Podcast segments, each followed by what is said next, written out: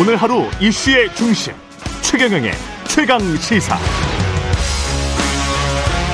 네, 잊혀진 삶을 살고 싶다는 문재인 전 대통령이 다시 또 소환이 됐는데요. 조선일보 보도였던 것 같습니다. 문 전 대통령 청와대 출신 어, 민주당 의원들 만찬 소집 수도권 민심 대책 논의한다라는 기사가 나왔는데 이게 이제 정치권 해석이 분분합니다. 이게 팩트인지 아닌지도 모르겠고요. 김한규 민주당 원내대변인과 이야기 나눠보겠습니다. 안녕하십니까? 네, 안녕하세요. 김한규입니다. 예. 이 문장 자체 문 전 대통령 청와대 출신 민주당 의원들 만찬 소집 수도권 민심 민심 대책 논의한다.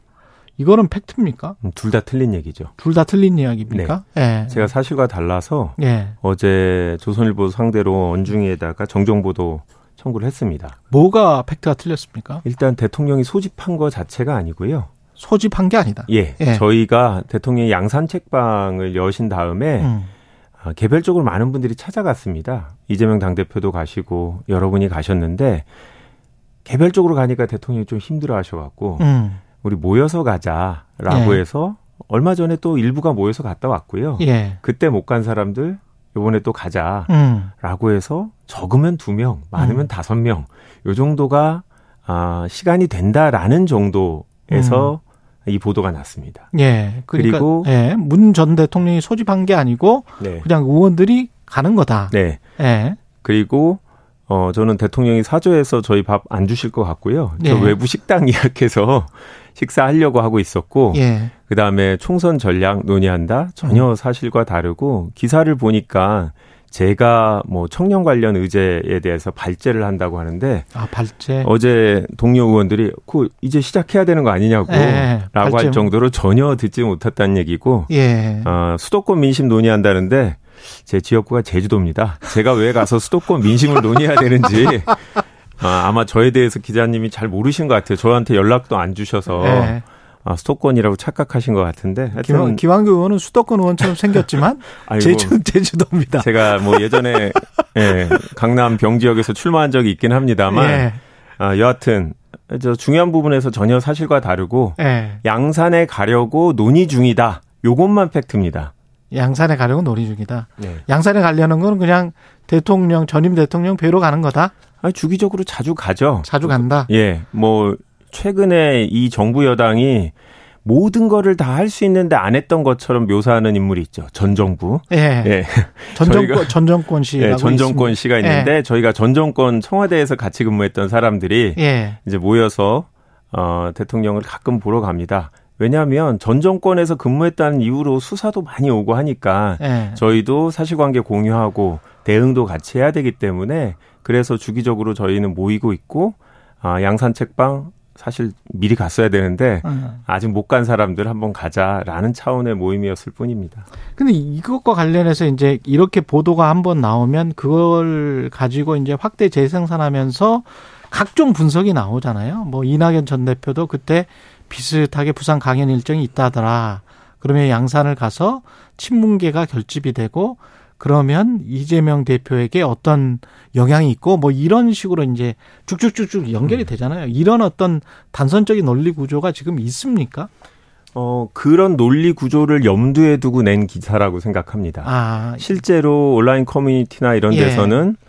어, 혹시 친문 세력들이 우리 이재명 당대표를 패싱하고 음. 뭐 총선을 준비하는 거 아니냐라는 의구심을 실제로 어, 제기하는 분들이 있죠. 예. 저는 이런 당내 분란을 어, 사실은 염두에 둔 기사, 기사가 아닌가 의심을 하고요. 문재인 전 대통령은 어, 사실 뭐 친문 세력, 어, 이런 분들만 관계가 있는 분들이 아니고, 어, 민주당의 전 대통령으로서 여전히 민주당의 많은 분들이 아, 우리의 대통령이라고 생각하거든요. 그런데 이런 기사가 나오면 친문 세력만의 대통령인 것처럼 그 음. 의미와 역할을 축소시킨다고 생각하고요. 예. 어, 그리고 어, 당내에서 제대로 뭐 총선 준비를 못하니까 대통령이 전 대통령이 직접 나서는 거 아니냐. 음. 이런 식으로 갈등을 어, 보여, 갈등처럼 보여지게 만드는 효과가 있죠. 예. 어, 그런 면에서 만약에 이런 것들을 염두에 뒀다라고 하면 정말 아주 정밀하게 어, 그런 거, 부정적인 영향을 주려고, 음. 어, 만들어진 기자, 기사가 아닌가, 저는 그렇게 의심하고 있습니다. 근데 이낙연 전 대표는 이, 이것도 약간 좀 모호하긴 한데, 어제 최문순 전 지사 장모상 빈소에서 내년 총선 역할론에 대해서 무엇인가에 도움이 될 수 있다면 하지 않겠느냐. 그런데 현지에서 원해야 한다. 이 뒷말이 중요할 것 같은데요. 그런데 현지에서 원해야 한다는 그런데 최고이나 뭐 지도부가 강력하게 의원해서 나를 좀 어, 나와 함께 해야 되는 되는 것 아니냐 뭐 이런 느낌인가요 이게? 어 두 가지일 것 같은데요. 예. 현실적으로 당에서 뭐 선대위라든지 예. 뭐 이런 곳에서 역할을 부탁드리지 않으면 아. 어 스스로 나설 명분이 좀 덜하죠. 그다음 또 한 가지는 네. 개별 지역구에서 출마하시는 분들이 음. 어, 경우에 따라서는 이낙연 전 대표가 지주자들한테 소구할 수 있는 아, 장소라면 아. 그런 현지에서 요청을 하면 개별적으로 지원 유세를 다니지 않을까 아. 그렇게 생각하고 6월 1일 지방선거 때도 그런 역할을 하셨죠. 예, 당 분위기는 어떻습니까? 지금 뭐뭐 뭐 각종 여론조사가 민주당이 그냥 높, 뭐 높다. 지지율이 높다 이런 것 같지는 않거든요. 예. 뭐 어떤 위기 의식이 분명히 있습니까? 어, 위기 의식 분명히 있죠. 예. 어, 분명히 갈수록 정치가 양극화되고 있어서 음. 어, 예전보다 각 당의 적극적 지지층은 분명히 늘어났습니다. 예. 그런데 전체 지지층은 크게 변동이 없는 것 같고 거의 이제는 대등한 운동장이 된 것 같다. 정치 지형이 바뀌었다. 그런데 문제는 각 당의 지지층보다 어떻게 보면 더 많을 수 있는 부동층 또는 뭐 스윙보터 이런 예. 층이 있다라는 그리고 그분들의 마음을 얻는 게 갖은 노력을 해도 안 되더라라는 음. 문제의식을 갖고 있죠. 예. 그래서 여론조사가 들쭉날쭉이죠. 어떤 거는 민주당이 그렇죠. 대세, 어, 대세, 대세다 아니면 어. 크게 이긴다 예. 아니면 반대로 국민의힘이 수도권에서 이제 전환이 돼서 분위기가 어, 대승할 거다 이런 것도 있고 이게 어, 아주 미묘한 차이로 어, 지금 유지가 되고 있는 상태라서 이런 기사가 나오는 것 같은데 응답층에 따라서 달라지고 저희는 어, 이런 부동층은 어떤 특정 이슈 하나로 확 한쪽으로 쏠릴 수 있기 때문에 너무나 불안정한 상태다라고 생각합니다. 음. 어, 총선까지 저희가 조금이라도 어, 잘못을 하면 확 무너질 수 있는데 음. 문제는 적극적으로 저희가 어떤 노력을 한다고 해서 이분들이 쉽게 오지 않는다는 게 확인이 돼서 예. 아, 그런 면에서 당의 아마 선거 전략을 만드는데 큰 고민거리가 되고 있는 거죠. 그런 측면에서는 물론 여권이나 뭐 대통령실에서는 부인을 하고 있습니다만은 검찰이 민주당 입장에서는 검찰이 이제 정치를 하는 것 아니냐 이렇게 생각을 하시잖아요. 그리고 이제 가용 자원이라고 할까요?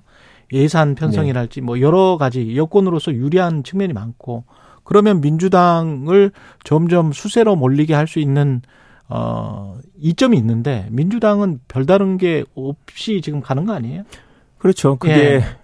야당의 숙명이죠. 어. 어 우리나라만이 아니라 사실 많은 나라가 예. 여당이 어 검찰 내지 수사 권력을 이용해서 야당 정치인에 대해서 수사를 하고 음. 아 그런 정치권에 대한 혐오와 부정적인 인식으로 어, 어떻게 보면 행정 권력에 힘을 실어주는 예. 이런 선거 전략을 취하는 경우들이 많죠.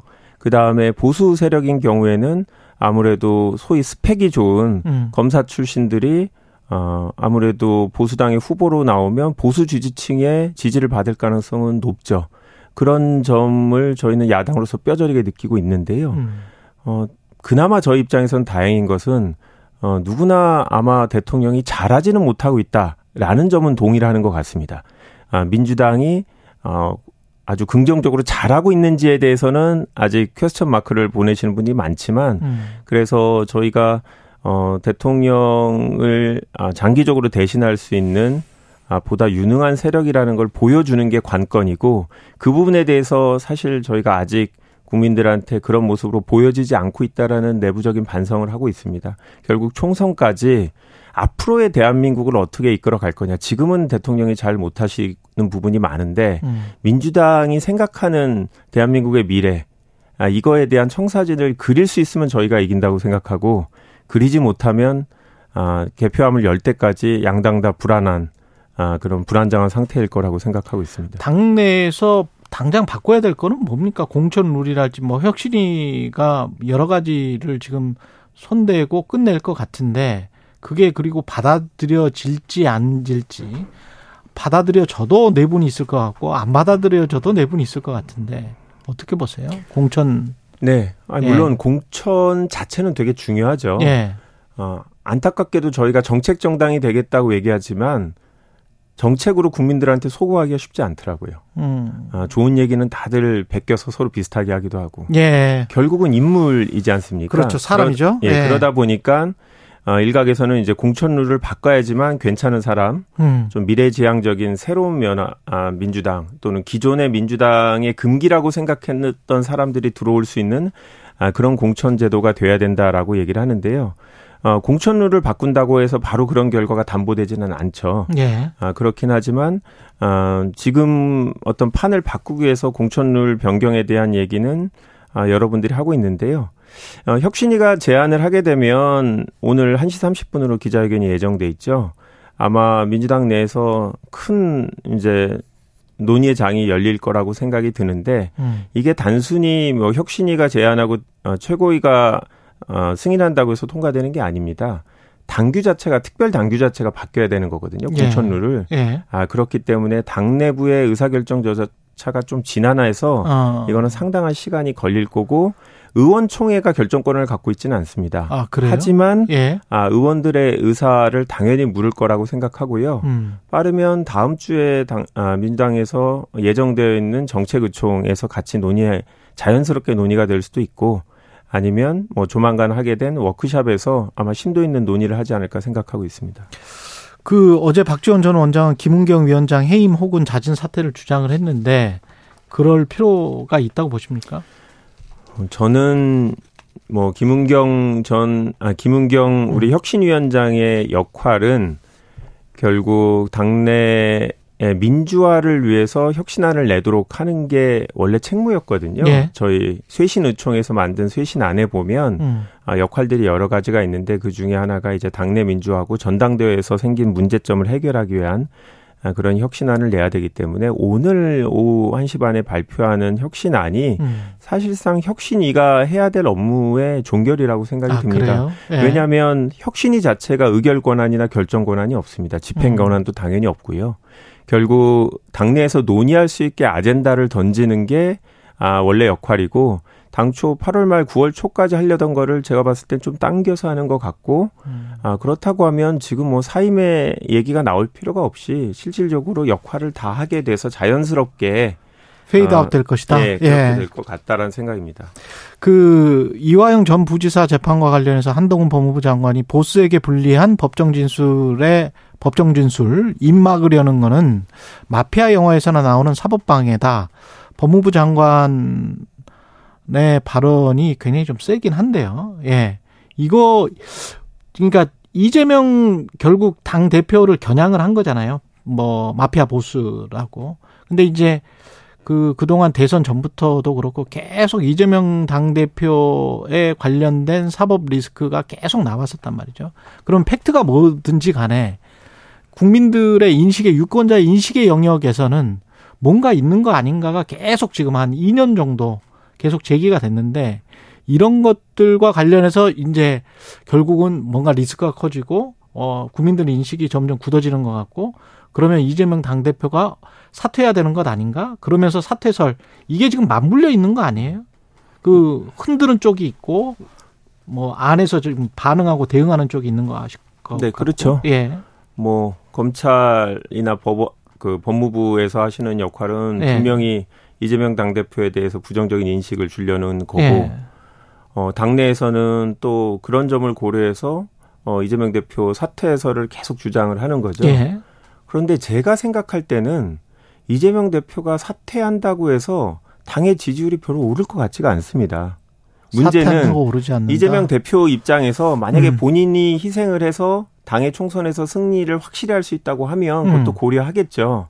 그런데 이재명 대표를 싫어하는 분들은 아마 민주당에 대해서도 그렇게 호감이 아니라고 생각해서 음. 저희한테 최소한 표를 주지 않을 거라고 생각이 들고 음. 어 그리고 당내에서 물론 민주당에서도 이재명 대표에 대해서 100% 지지가 있는 건 아니죠. 그런데 그런 부분들의 그런 분들의 또 대부분은 그렇다고 해서 어, 윤석열 정부 여당을 또 선택하지는 않을 거죠. 음. 그래서 이재명 대표의 사퇴가 할 거냐 말 거냐는 논란이 있지만 저는 근본적으로 그게 당의 지지율을 올리는데 가장 효과적인 수단인지 이거에 대해서 확인이 돼야 된다라고 생각하는데 그거는 사람들이 그냥 본인의 견해일 뿐이라고 생각하고요. 음. 저는 근본적인 문제는 뭐 저희 당 자체의 문제인데 내년 총선에서 어떤 이야기를 할 건지 또 우리 당 지도부가 민주당 소속 의원들한테 아, 우리의 총선 필승 전략은 이런 거기 때문에 다 나를 따라라. 이런 확고한 비전만 주어진다라고 하면 음. 그런 얘기가 좀 사그라들 거라고 보는데요. 아직까지는 냉정하게 그런 부분이 없죠. 어, 그래서 아마 지도부도 이재명 대표도 그런 부분에 대해서 이제는 아, 조금 더 진지하게 선거가 이제 많이 다가왔기 때문에 국민들이 느끼는 분위기하고 실제로 정치권에 느끼는 분들의 선거에 대한 어떤 시점이 다르거든요. 저희는 진짜 목전에 왔다고 느끼기 때문에 예. 이제는 대표가 아, 리더로서 그런 것들을 제시해야 되는 상황이 됐고 아, 그 성공 여부에 따라서 사퇴론이 또 어떤 방향으로 흘러갈지 그렇게 생각이 됩니다. 아마 저 같은 경우는 방송에서 여러 번 얘기했지만 어, 당원 당규에 따라서 선출된 대표인데 지지율이 일부 변동된다라고 해서 사퇴하게 한다는 거는 또 선례로서 되게 안 좋다라고 생각하기 때문에 음. 어, 저는 뭐 사퇴하는데 부정적인 생각이고 어, 대표가 어, 지금의 당의 분위기를 바꾸기 위해서 뭔가 어, 근본적인 아, 당의 미래를 보여주는 아, 그런 길을 제시해야 될 때라고 생각하고 있습니다. 아까 박지원 전 국정원장 이야기도 했는데 박지원, 천정배, 추미애, 뭐 정동영 이른바 올드보이의 귀환이 민주당에게 총선에 도움이 될까요? 냉정하게 저는 도움 안 된다고 생각합니다. 아, 도움 안 된다고 보세요? 예. 네. 왜냐하면 민주당도 어, 결국 부동층의 가장 큰 축을 차지하고 있는 2030 젊은 세대들한테 음. 기득권 또 내지는 어 낡은 정당으로 보여주는 보여지는 게 지금 패착 어떻게 보면 지지율을 올리지 못하는 원인 중에 음. 하나거든요. 진보 정당, 민주 정당이라는 게 상대적으로 젊고 역동적인 느낌이었는데 그걸 잃었다라고 하면 그거를 다시 되찾는 게 중요한 총선 전략의 하나인데 예. 이한 분한 한 분이 물론 유능하고 경험이 많은 분이지만 당 전체로 볼 때는 보다 젊은 느낌, 미래지향적인 느낌, 물리적인 나이를 떠나서 새롭고 신선한 기존의 민주당과 다른 변화된 민주당을 보여주는 그런 인물이 필요한 상황인데 어 그런 분들이 아무래도 인지도가 높다 보니까 당선될 후보가 될 수도 있고 아 그렇게 되면 당의 전체적인 색깔 측면에서 저는 큰 도움이 되지 않는다라고 생각하고 세임분들이 많이 영입돼야 된다. 네. 네. 그리고 이게 아주 선배 의원님들인데 음. 이 한참 어린 후배들하고 국회의원 자리를 놓고 싸우는 게 음. 국민들한테 어떻게 보여질까 예. 아, 그런 걱정이 있습니다. 그분들이 만약에 출마한다고 하면 정말 당의 기존 인물들로는 극복할 수 없는 어려운 곳 어, 그런 데서 뭐 희생을 하신다고 하면 그 자체가 또 긍정적인 효과는 줄 수 있겠지만 만약에 기존의 민주당 의원들이 차지하고 있는 자리라고 하면 어 그건 부정적인 효과가 더 클 거라고 생각합니다. 지금 여가의 소속이시잖아요. 네. 상임위가 잼버리 대회는 이게 어떻게 하면 잘 끝나게 될까요? 음, 이미 잘 끝나기는 어렵게 됐는데 예. 아, 그나마 어 사실 전 국민이 달라붙어서 마무리를 하고 있죠. 예. 기업들, 학교들 이런 데서 거의 모든 역량을 총동원해서 어떻게 보면 대한민국에 온 손님들을 마지막으로 접대하고 있는데요. 영국 방송이 그런 얘기를 하더라고. 이건 한국의 역량을 벗어난 일이다. 저는 되게 가슴 아프고 충격적이었어요. 음. 정말 자존심이 상하고. 어, 이거는 뭐 침수 폭염이 문제가 아니라 부실한 식사 그늘, 어, 어, 위생 문제. 예, 위생적인 예. 화장실, 예. 샤워 시설 문제를 얘기하는데 음. 실제로 어, 모 국가의 대사관에 근무하는 분이 연락이 와서 초창기에 예. 자기들이 계속 정부에 얘기를 하는데 음. 해결이 안 된다. 야당이 좀 나서서 같이 좀 문제 제기를 해달라고 할 정도로 이거는 정말 우리 정부 기능에 대해서 외국 외교 사저들이 문제를라고 인식을 하고 있는 건데요. 이 4만 명 정도 되는 참가자들이 결국 우리나라의 홍보대사가 되어야 되는데 네, 그렇죠. 예, 돌아가서 어떤 역할을 하게 되지 않을까 우려가 되는 부분이 있고요. 책임은 누가 져야 됩니까? 어, 전 정권이 져야 되나요? 전 정권 씨, 전 정권 씨 빨리 찾아야 돼. 예. 저는 예. 기본적으로 어, 여가부 장관이 주무부처 장관이기 때문에 일차적인 책임이 지는 건 맞고요. 예. 그 다음에 이 법 자체에 보면 정부 지원 위원회를 두게 돼 있고 국무총리가 위원장이 되게 돼 있습니다. 기재부 장관을 포함해서 세 분이 부위원장이 되기로 되어 있는데요. 정부의 책임이 크죠. 이번 정부 들어서 그 위원회 딱 한 번 열었다는 거 아닙니까? 음. 결국 여가부가 힘이 없어서 그랬다면 다른 부처가 도와줄 수 있도록 국무총리가 조정을 해내야 되는 거였거든요. 어, 분명히 작년 국감 때 저도 여가위 소속 때 이원택 의원이 문제 제기할 때 옆에 있었는데 여가부 장관이 너무 자신 있게 아무 문제 없다 준비 잘 되고 있다 그래서 저는 이원택 의원님이 음. 지역구 행사 홍보하려고 음. 굳이 없는 문제를 만드시나 이런 오해까지 할 정도였거든요. 아. 어 그런데 분명히 그렇게 공식적으로 문제 제기가 있었는데도 이거를 사전에 예방하지 못했다. 대한민국에서 8월 태풍이 오는 건 상수죠. 그렇죠. 예. 그쪽이 침수가 될 수 있다라는 거는 부지를 봤으면 누구나 알 수 있는 거고 이 예정된 상황을 대비하지 못했다라는 거는 아 정말 큰 문제고 여가부의 책임이 크고 매뉴얼이 과연 있었을까? 있었다고 하더라고요. 태풍에 대비한. 예. 근데 대, 요번에 매뉴얼대로도 안 하더라고요. 아 저는 아 정말 우리 정부의 역량을 벗어났다라는 영국 방송의 얘기가 너무 가슴 아프고 아, 국민들이 이제는 경제대국 10대 대국이 됐다고 선진국이라고 인식하고 있는데 우리 국민들의 자존감, 자긍심을 완전히 훼손트리는 음. 훼손하는 일이라서 저는 여가 25일 날 오전에 열리기로 예. 돼 있는데 여기서 강하게 어, 과연 여가부만의 문제인지 예. 아, 우리 정부의 누군가가 했어야 되는 일인지 이런 것들을 규명할 예정입니다. 지금까지 김한규 민주당 원내대변인이었습니다. 고맙습니다. 네, 감사합니다.